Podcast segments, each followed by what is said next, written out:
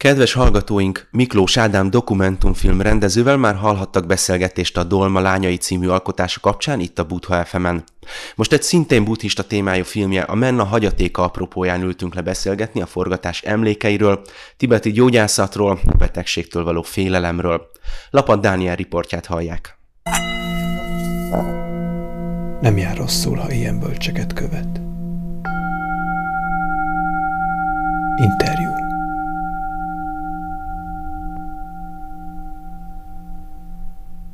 Te yanda o bekande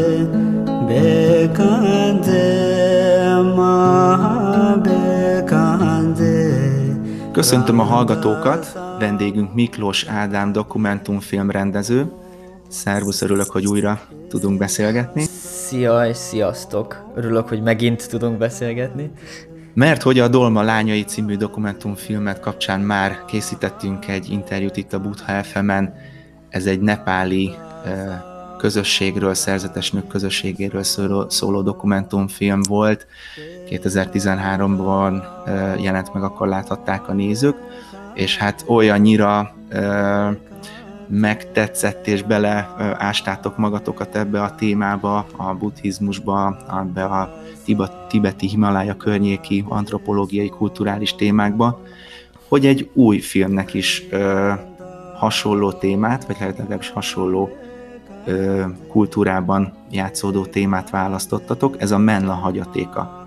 Igen. Megint azt kérném, hogy egy kicsit a címmel kezdjük, és talán az előző riportban ugye utaltam is arra, hogy értem most már a címválasztásotokat. Mert hogyha elsőre valaki a Menla címet, Menla szót talán nem érti, na akkor nagyon gyorsan el fog jutni oda, hogy miért is ez lett a filmnek a címe. Úgyhogy segíts nekünk, ti miért választottátok? Rendben. Hát úgy, mint ahogy a Dolma lányain, a Menla hagyatéka is szimbolikus jelentést hordoz magában. Menla, mint gyógyító Buddha, és ő reprezentálja mindazt, amit a tibeti orvosok, ahogy láttam, ők szimbolizálnak ebbe a világban. Az ő hagyatékát úgy érzem, hogy képviselik a mai világunkban, mint filozófiailag és lelkileg gyakorlatban, és a régi leírt dogmákat, könyvüket tanítják, és így nagyon adta magát, hogy ha már az első film Dolma valami, akkor ez Menla, és ez színvilágilag is azért eléggé megjelenik a DVD-n, vagy aki látta mondjuk a posztert, ugye a Dolma az egy ilyen vöröses színvilágot tartalmaz a papnőknek a ruháját mutatva, a Menla pedig egy kék színű, ugye a Menlának a gyógyító színe a kék, és ez is így megjelenik. Most, ha lenne egy harmadik film, akkor ezt kellene valahogy továbbvinni, ezt a logikát, és akkor van még lehetőség. Hát, de jó lenne.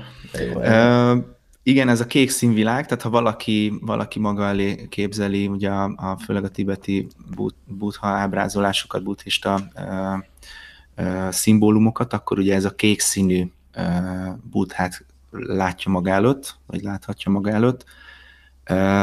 A gyógyító buddha pedig azért elég erősen ugye utal a ti filmeteknek a témájára, a tematikára. A gyógyászatot dolgoztátok föl, és ahogy a Dolma lányainál is a nemi szerepek egy ilyen modern vitatémát szolgáltatnak, ugye, hát a gyógyászat is. Nyugati orvoslás, keleti orvoslás, kémiai vegyületek, vagy természetes gyógynövények, ti ezen az irányon indultatok el. Hát igen. Azt hiszem, az rögtön adja magát a személyes kérdés, hogy valamiféle tapasztalat miatt, valamiféle saját élmény, megélés miatt gondolkoztatok ezen a témán? Én teljesen őszinte leszek. Én személy szerint beleszerettem az egész világba, amikor kint voltunk Nepálban, és és tudtam, hogy ha bármilyen lehetőségem van, én szeretnék még ott lenni, szeretném beszívni magamba, szeretnék tanulni róla, ott akarok lenni. És mondtam, beszéltem már a filmnek, az előző filmnek a produceréről, az Alexről, és az Alex ugye ő nem csak szerzetes akart lenni, hanem tibeti gyógyító is egyszerre. Hát ugye, kezdesz rámutatni a dokumentumfilmezés hátterére, tehát egy producert kell jót választani. Igen, ez így van. És hát nagyon sokat beszélgettünk arról, hogy ezt egyáltalán miért akarja csinálni, meg hogy jött neki ez a tibeti gyógyászat. És hát amikor forgatási szünetekben volt idő, akkor így megbeszéltük, hogy nekik milyen tervei vannak. Aztán letelt a nepáli forgatásunk, utómunka elkezdődött, és aztán mi mind a ketten éreztük, hogy mi akarunk csinálni valamit. És mondtam neki, hogy figyelj, szerintem ezt a tibeti gyógyászatot, ez annyit beszélgettünk róla, annyira érdekesnek tartom, szerintem így próbáljunk ezzel kapcsolatban csinálni valamit, nekem is felkeltette az érdeklődésemet eléggé, de hát, de milyen témában, meg hát az, hogyan fogjuk ezt meg, és akkor jött az ötlet, hogy csináljunk egy olyan filmet, ahol elég magasabb a tét, tehát nem a tibeti gyógyászat, hanem szóljon arról, akik úgy mennek oda, hogy kicsit utolsó szalmaszál, és a ráknak a kezelése, gyógyítása lett a központja ennek a filmnek. Gyakorlatilag rögtön globálissá, vagy univerzálisá tettétek a témát, mert hát ugye ez nem függ földrésztől, meg vallástól. Igen. Tehát ez direkt módon ezért gondoltátok, hogy ezzel tényleg a földkeresség minden részén valamilyen szinten, de megszólítjátok a nézőt? Abszolút emiatt, de azért tudtuk, hogy azért ugye utána néztünk, hogy milyen helyeken lehetne forgatni, és akkor a Dr. Dorje-nek a neve azért így mindig felfeljött, hogy ő a bangalóri klinikán ő kimondottan kezel ilyen eseteket, és hát ugye azt éreztük, hogy na, ez az a téma, mindenki valamilyen szinten tud viszonyulni, legyen az Magyarországon, Tibetben vagy Amerikában, úgyhogy ez valahogy úgy éreztük, hogy egy jó téma lesz, és amúgy kemény téma, de hát persze azt már akkor tapasztaltunk meg, mikor ott voltunk a forgatás során. Be is mutattad egyből a főszereplőjét a filmnek, itt mondhatjuk, hogy azért itt köré összpontosul a történet, meg a többi szereplő is, tehát egy kicsit ilyen központi alakja a filmnek, egy orvos, tehát egy gyógyász. Igen. Nekem itt is egy jelenettel kezdenék, bár nem a kezdő jelenet volt, de inkább amikor az ő napját elindítja. És hát valami, nem tudom, ilyen Adidas melegítőben, tehát teljesen ilyen hétvégi ruhában kiáll a teraszára, gyönyörű panoráma, gyönyörű környezet, és hát ilyen kávé helyett, meg a, nem tudom, az a magyar ilyen kávécigi helyett, ugye elkezdett egy légző gyakorlatot, meg a jóga gyakorlatot, valahol odarakta föl a lábát, ahol az ember nem is hiszi el, hogy lehet, és akkor így szépen így elindult az aznapi rutin. Ezek a jelenetek, ez csak ott álltok, és akkor hirtelen be kell kapcsolni a kamerát, vagy azért így nagyjából megbeszéltétek, hogy ő hogy indítja a napot, mit érdemes ebből fölvenni, megnézni? Most az én filmes életemben azért így visszavezethető egy ilyen fejlődési szakasz, mert a Dolma az tényleg olyan volt, hogy mikor ott voltunk Nepálban, hogy úristen, és hogy mentünk a flow-val, és hogy ezt kéne menni, menjünk el a nem tudom milyen piacra, azt is föl kéne venni, úgyhogy volt tervezés ott, de ott azért sokkal kevesebb. A Menlánál már azért így más volt a hozzáállás, tehát én azért ezt mondjuk az ő reggelét mondjuk megnéztem már jó párszor, meg már tudtuk, hogy mi a rutinja, megbeszéltük vele, hogy ezt szeretnénk így felvenni, mert látjuk az ő életében ez ilyen nagyon markáns, és hogy ez így belemenne. És azt hiszem, azt a reggelt is, ami aztán a filmbe került, 2-3 reggel van összevágva. Úgyhogy abból... Akkor de... abszolút tudatos volt ezek szerint, igen. Igen, ez a tudatosság azért már sokkal jobban megjelent. Érződik a Menla hagyatékán, ahol eleve a téma is ugye beillik egy ilyen ismeretterjesztő témának, érezhető egyébként a feldolgozásán is, és hát akkor ezt el is árultad, hogy ebben egy kicsit több a tudatosság. Inkább tűnik ismeretterjesztő filmnek, főleg a felvezetése, több benne a pontos narráció, ugye végigvezeti a nézőt ezeken a különböző helyszíneken, az embereket, a karaktereket előzetesen bemutatjátok. Valamennyit akartatok változtatni az előző hasonló témájú filmhez, vagy ez már egy olyan szakmai döntés, hogy modernebb a film, hát eltelt, mit tudom én, 7-8 év talán ez a filmezésen meglátszódik, alkalmazkodni kell jobban a mostani forgalmazókhoz, streaming szolgáltatókhoz, tehát emögött milyen döntések húzódnak meg ilyenkor?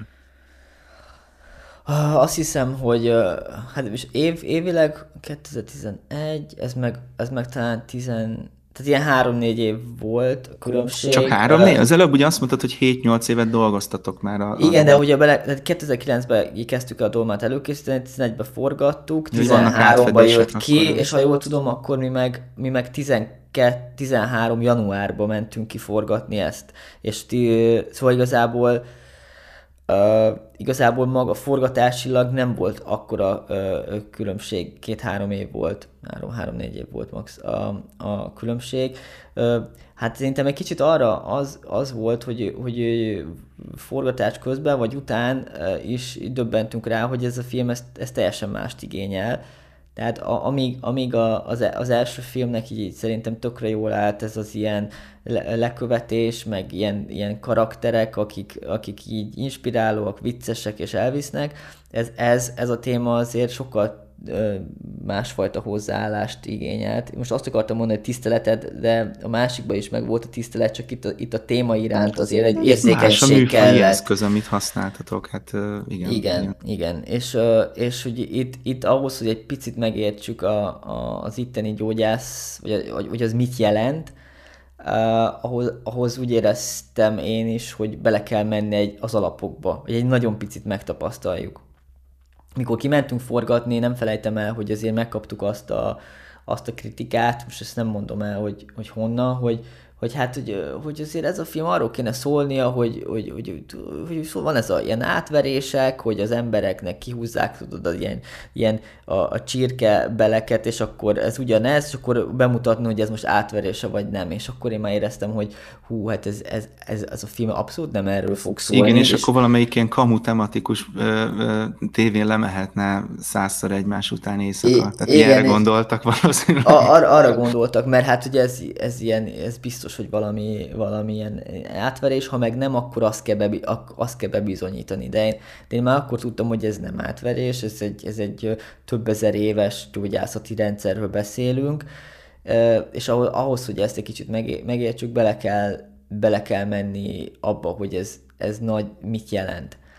Úgyhogy ez volt az alapkoncepció, a narrációnak a megjelenése, meg vágásnál lett nagyon tiszta, hogy itt vannak olyan logikai pontok, ahol nagyon kellettek ahhoz, hogy így jobban értelmezhető legyen a film. De most a évek távlatából én azt hiszem, hogy nem feltétlenül így csinálnám, de hát azóta már eltelt 5 év még.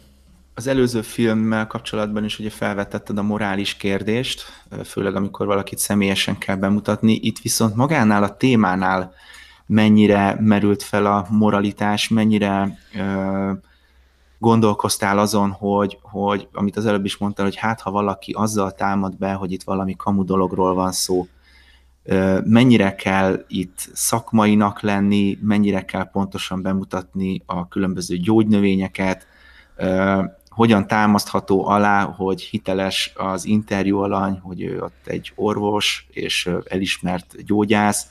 Tehát ezek ilyen fontos szempontok voltak, amikor összeállt a sztoria a filmnek? Azt hiszem a legfontosabb.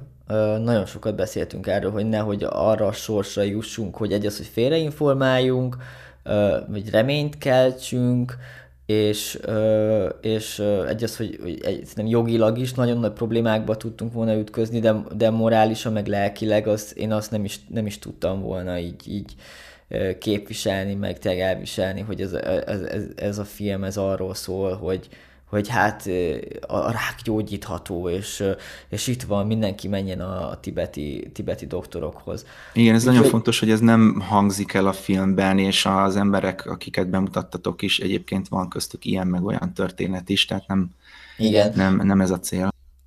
A cél az akkor kristályosodott ki, mikor kint voltunk, de igazából, hogy láttuk mindenféle történetet, és nagyon erős volt az a gondolat, hogy az embernek a hozzáállása, a mentalitása, a szellemisége mennyiben hozzájárul a gyógyuláshoz. És ez nagyon-nagyon megtetszett. Úgy éreztem akkor, meg úgy éreztük mindannyian, hogy ez az, amit át lehet ültetni nagyon könnyen a nyugati felfogásba is, és ezt éreztem egy kicsit fontos pontnak. Én nagyon meg is nyugodtam egyébként, mikor kint voltunk, hogy ilyen állítások nem is nagyon hangzottak el,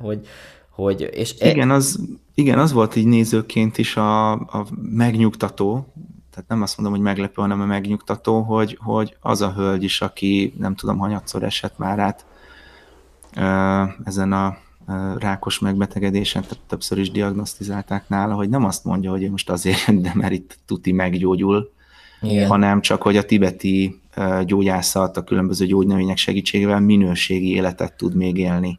Akkor is, ha esetleg idő előtt fog ő meghalni. Igen. De az, amit az előbb mondtál nekem, azt tetszett nagyon, vagy ennek a bizonyítéka abban a jelenetben tetszett nagyon, amikor az idős házaspárt a vége felé ülnek az ágyon, ugye a hölgy a beteg, és potyognak a könnyei, és mondja neki a férje, hogy megmondták az orvosok, hogy nem lehetsz boldogtalan. Igen, hát ez egy kicsit ilyen keserűen kedves sztori volt a végén, de hogy ezekbe a helyzetekbe mennyire lehetett belehelyezkedni ott rendezőként, kívülállóként, hát ez egy még érzékenyebb téma, mint ott a szerzetes nők közelsége. Csak néztétek, hallgattatok, vagy esetleg voltak olyan előbeszélgetések, hogy ezek a szituációk kamera előtt megtörténjenek? Volt, nagyon sok megbeszélés volt.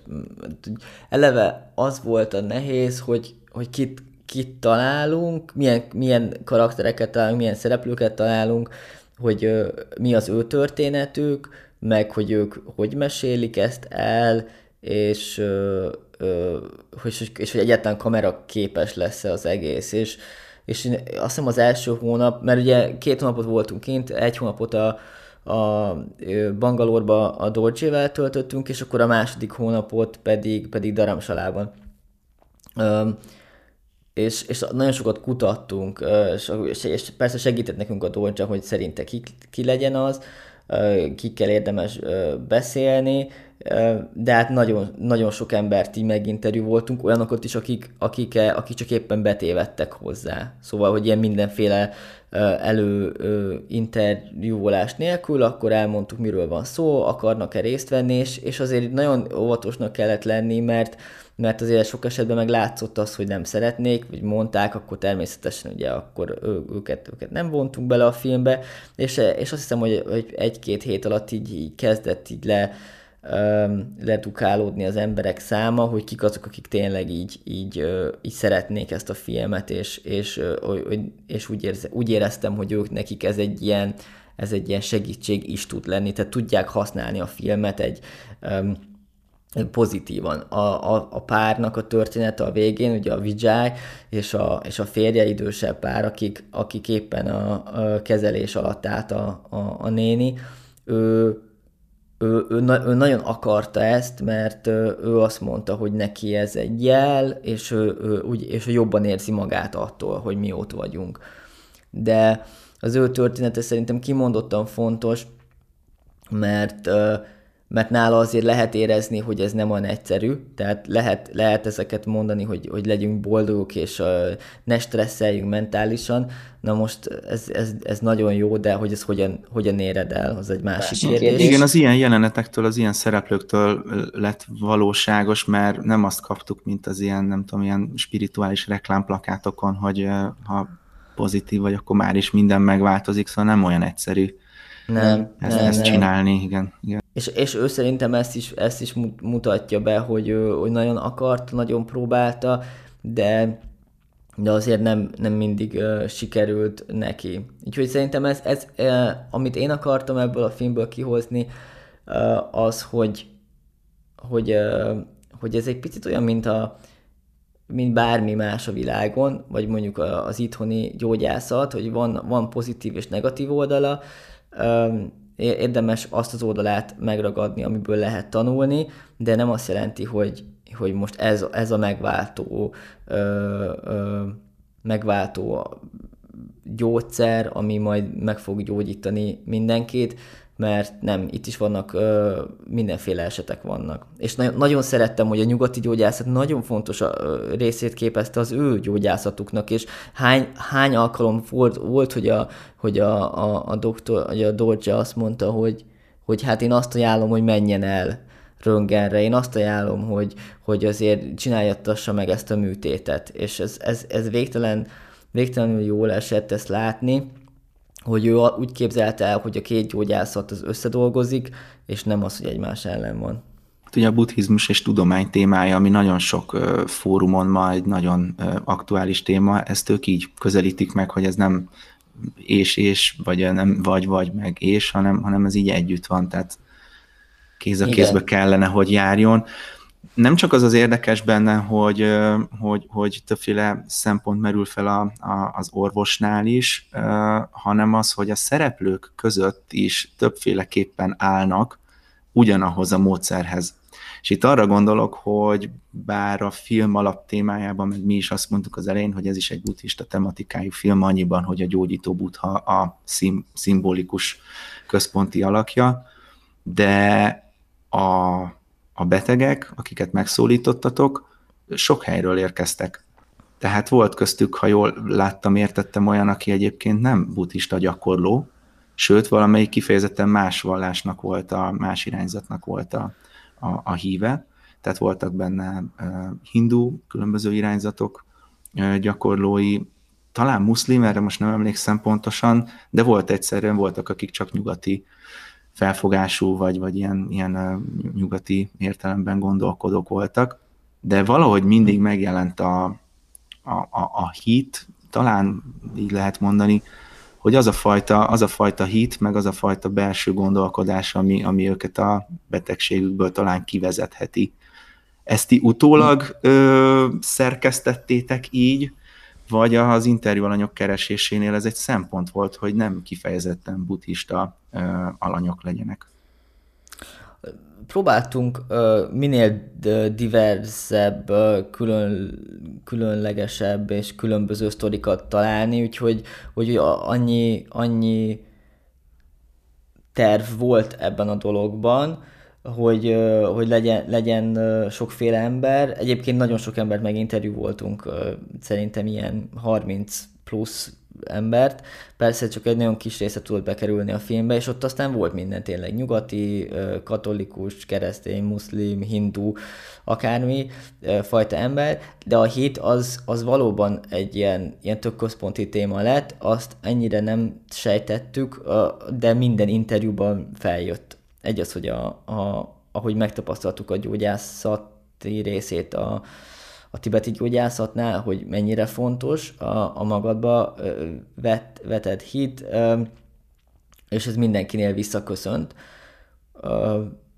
Akkor meg már tudtuk, hogy ennek egy fontos része kell, hogy legyen a filmben. Én nekem nagyon szimpatikus az, hogy a buddhizmus nem akarja kisajátítani a világot vallási szempontból, hanem tényleg tiszteletben tartja, hogy más hitek is lehetnek. Azt hiszem, hogy a Dalai Lámának volt egy ilyen mondása, hogy hogy ő senkit se biztat arra, hogy váltson buddhizmusra. Tehát nem egy hittérítő feladatot lát el, minden vallásnak megvan a helye a világban, és elférnek egymás mellett. Én szerintem ebben a filmben meg az látszik is, hogy a hit az hit, és nincs jobb és rosszabb.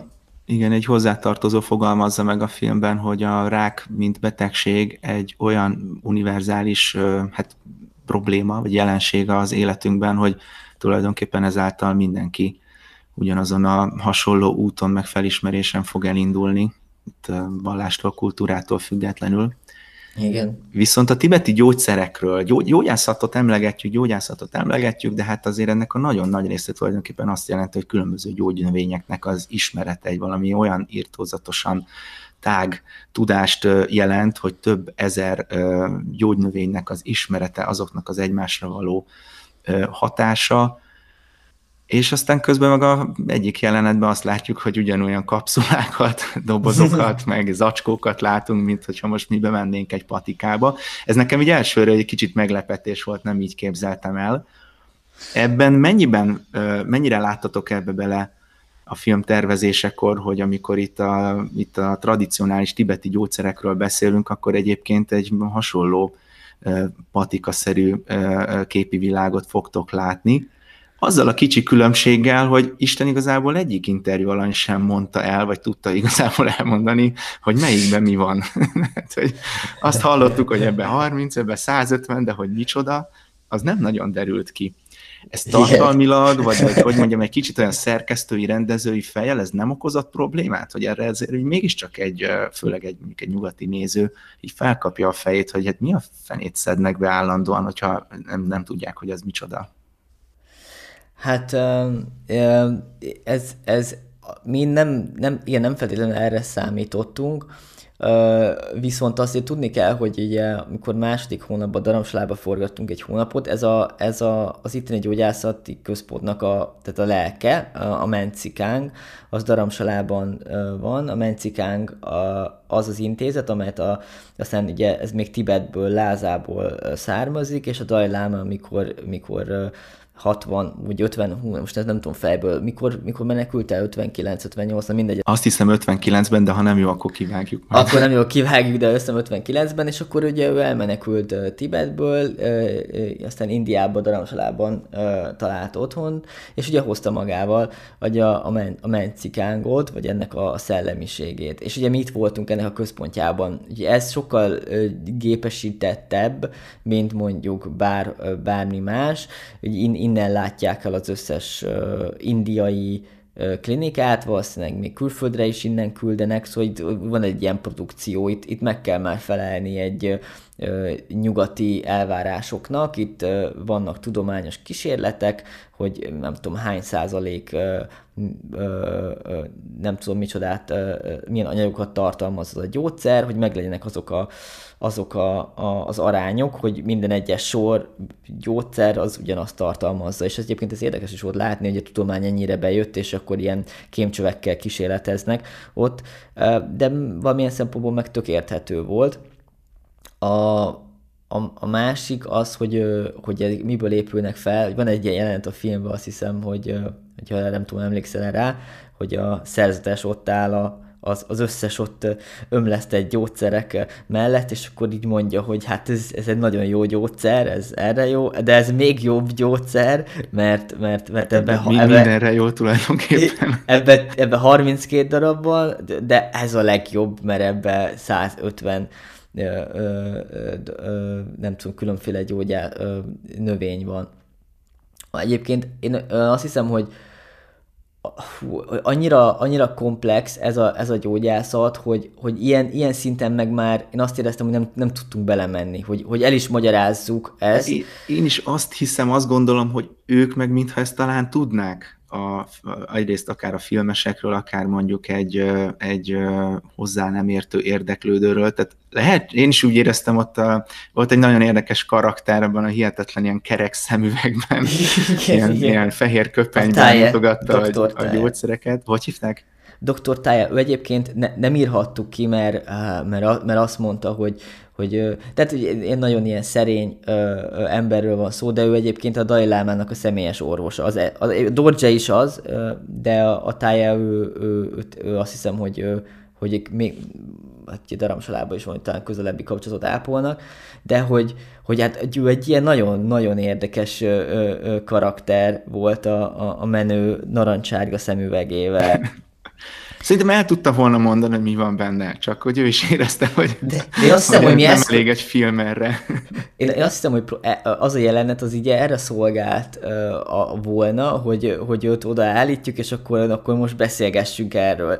De aztán valahogy azt hiszem, hogy nem sikerült annyira a mélyre ásni, és aztán eldöntötte azt, hogy bőven elég, hogyha elmondja, hogy ez nagyon jó, és nagyon sok minden van benne. Azt hiszem, hogy ebben a filmben a legnagyobb kihívás az volt számunkra, vagy most ezt én saját magamról beszélhetek, hogy mi az a vonal, tudod, hogy mennyi infót adsz, és akkor mennyi az, ami mondjuk arról szól, hogy lelki fejlődés, és ez volt nagyon nehéz, mert a kettő azért ez tök különböző, és ugye és itt jön be az, hogy ez nem egy olyan topik, mint a papnők, hogy odamész, és akkor egy hónap alatt így kapsz valami benyomást, hanem ez egy annyira komplex gyógyászat, gyógymód, gyógyszerek, mint hogyha valaki azt mondaná, hogy én most forgatok a nyugati gyógyászatról egy filmet, és itt van az aspirin.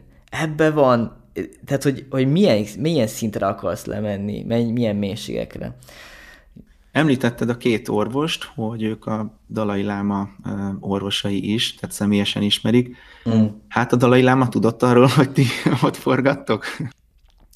Tudott. Ha jól tudom, hogy tudott róla, és nagyon sokáig is tervbe volt véve, hogy aztán vele lesz audiencia, és hogy a filmről beszélünk, hogy jobban tudjuk terjeszteni a világban. A Dorje például, a Dr. Dorje, most csak így hívom, hogy Dorje, de amúgy így Dr. Dorje-nek kellene szólítani őt. Szóval, hogy ő képviseli a Men-Tsee-Khangot ugye Bangalore-ban, és az ottani dél-indiai részt ő fogja közre, és ő jelent a Dalai Lámának. Úgyhogy tudom, hogy többször beszélt a filmmel kapcsolatban vele, és tervezés alatt volt egyébként, hogy meghívjuk a Dalai Lámát Magyarországra is. Jó, ez egy kicsit ambiciózus tervek voltak, mert aztán a film kapcsán, hogyha most előreugrok, volt egy alapítvány, és egy alapítvány lett létrehozva a gyulai alpolgármester jóvoltából, és többször is eljöttek a tibeti gyógyítók, vagy tibeti orvosok Magyarországra emiatt, úgyhogy sok terv volt. Aztán végül is ezzel a filmmel kapcsolatban nem találkoztunk Dalai Lámával, de az előző filmmel, a Dolma lányaival kapcsolatban sikerült összehozni egy találkát. Akkor egy kicsit visszacsatolunk ahhoz a filmhez, de hát önmagában az élmény az milyen volt? Hogyan néz ez ki? Kérdezett, ti kérdeztetek, mennyi ideig tartott a találkozó? Az egy nagyon-nagyon meghatározó élmény volt az életemben, és nagyon nagy szerencsénk volt, hogy sikerült. Utolsó pillanatban kaptunk rá esélyt, hogy az ottani Skóciáról van szó, hogy az ottani szervező ember, aki már tudott a filmünkről, azt mondta, hogy jó, vagy besúvasz minket egy találkozóra, és a skóciai felföldön fogunk vele találkozni, nem tudom melyik időpontban. Csak hát ugye nekünk annyira nem volt jó a eligazodási képességünk, és sikerült elkésnünk a találkozóról, és nem felejtem el azt, hogy Dolma lányai pólóban hatan, egy kocsiban az út mellett állunk, és egyszerűen nem találjuk a helyet, ahol a megbeszélt helyet, és hirtelen rendőrautó elmegy előttünk, utána 3-4 fekete autó, az utolsóból pedig látom azt, hogy ez a szervező ember az ablakon néz ki és integet. és akkor így mondom, hogy hát ezt nem hiszem el, elkéstük a találkozót a Dalai Lámával. Ilyen nem lehet, hát ez életedben egyszer van egy ilyen lehetőség, és nem érsz oda. És akkor telefonálunk, hogy hát hogy mi legyen most, hát hogy Dalai Láma most fog tartani hatalmas előadást több ezer embernek, de menjünk mi is oda, majd valamit összehozunk. És képzeld el, hogy ő addig nem kezdte el az előadást, ameddig meg nem érkeztünk, és nem tudtunk vele beszélgetni. Meg volt beszélve. Tehát hát hatalmas élmény volt, tök jó volt. Kérdezett a filmmel kapcsolatban, mert hogy miért csináljuk, és de nekem egy kicsit ilyen összefolyik. Én arra emlékszem, hogy van egy kép, és hogy így hogy pont mellettem állt, és akkor megfogta a kezünket, vagy megfoghattam a kezét, és akkor így arra gondoltam, hogy úristen, ez az ember hány, a történelemnek milyen meghatározó alakja, és megfoghatom a kezét. És közben nem hallottál semmit, hogy miről van szó, csak erre gondoltam. Közben csak arra gondoltam, hogy igen.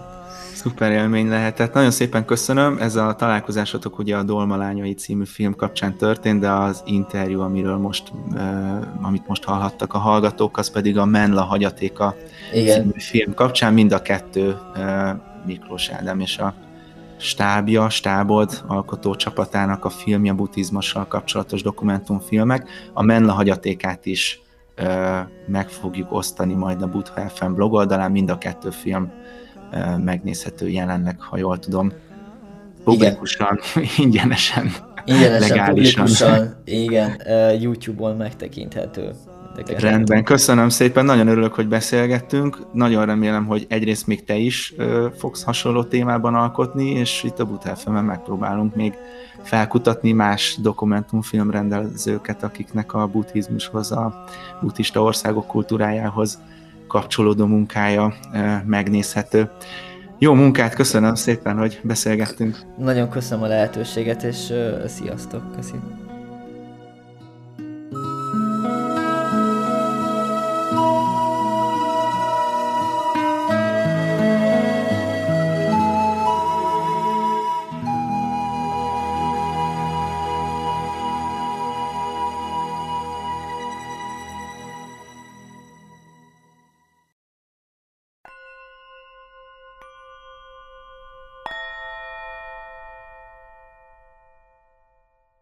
Miklós Ádám dokumentumfilm rendezővel beszélgettünk a Menla hagyatéka című filmje kapcsán. A buddhafm.hu-n további érdekességeket találhatnak a filmről. Lapad Dániel riportját hallották, köszönjük, hogy hallgatnak minket!